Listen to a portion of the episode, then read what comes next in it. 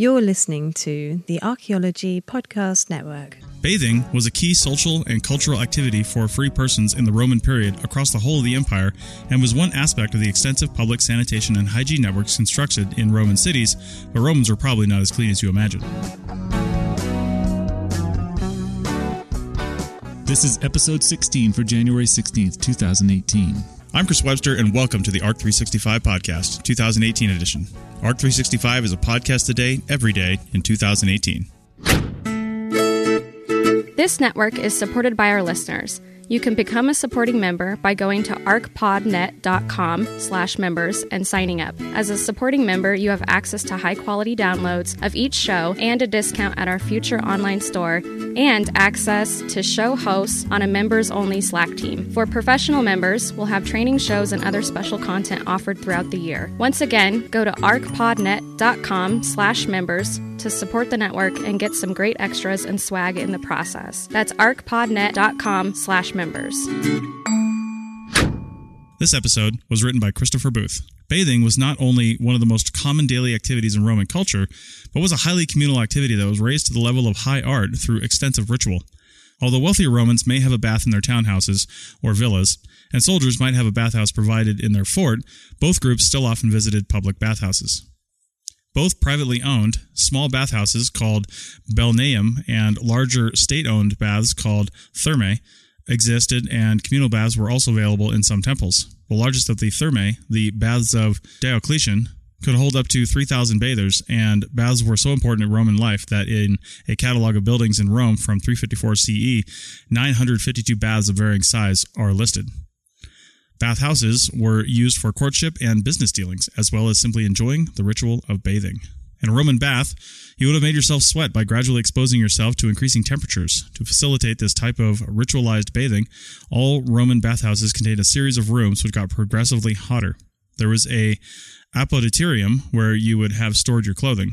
Then the frigidarium, cold room, with a tank of cold water, the tepidarium, warm room, and finally the caldarium, hot room.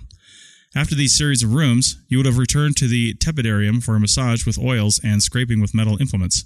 Some baths also contained a laconium, a dry resting room, where you would have completed the bathing process by resting and sweating. Whilst bathing was enjoyed by almost all sections of Roman society, there was some criticism of public baths. Some complained that the water was not refreshed often enough, and the oil and dirt the water contained was kept warm, which we now know would have allowed significant bacterial growth. Marcus Aurelius, the emperor, is known to have complained about the dirtiness, and the encyclopedia writer Celsus warned against bathing with a fresh wound due to the risk of gangrene. These criticisms suggest that Roman sanita- sanitation and bathing practices were not as effective as is often assumed. Roman type sanitation, including public latrines, bathhouses, sewers, aqueducts for clean water, and laws requiring the waste be removed from the streets, were present across the empire by the 3rd century CE. Despite these measures to improve cleanliness, some recent archaeological work by Piers Mitchell, looking at parasites and disease in the Roman period, has found some surprising results. There was no decrease in either ecto or endoparasites across the Roman Empire. Mitchell's analysis of the number of fleas and lice in York in northern England found similar numbers in Roman layers as in Viking and medieval layers. It would be expected that Roman bathing, which was more frequent than in the Viking or medieval periods, would have reduced the number of parasites. However, these data suggest that Roman baths had no effect on ectoparasites.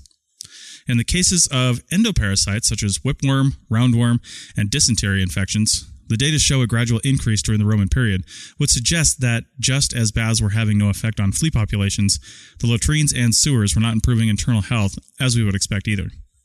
This is not to say that Roman sanitation was a waste of time. It was an important social environment for the business of the empire, and public latrines would have enabled people to stay in the cities longer, rather than having to go home, which was good for commerce. However, there appear to have been no health benefits to the sanitation, although, at the very least, people would have likely smelled better. Thank you.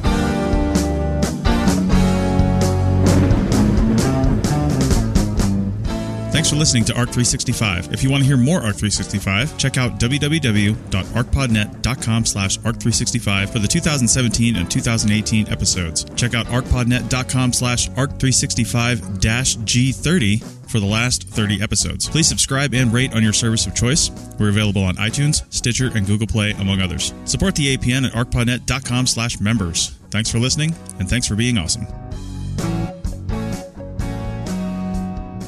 This show is produced and recorded by the Archaeology Podcast Network, Chris Webster and Tristan Boyle, in Reno, Nevada, at the Reno Collective. This has been a presentation of the Archaeology Podcast Network. Visit us on the web for show notes and other podcasts at www.archpodnet.com. Contact us at chris at archaeologypodcastnetwork.com.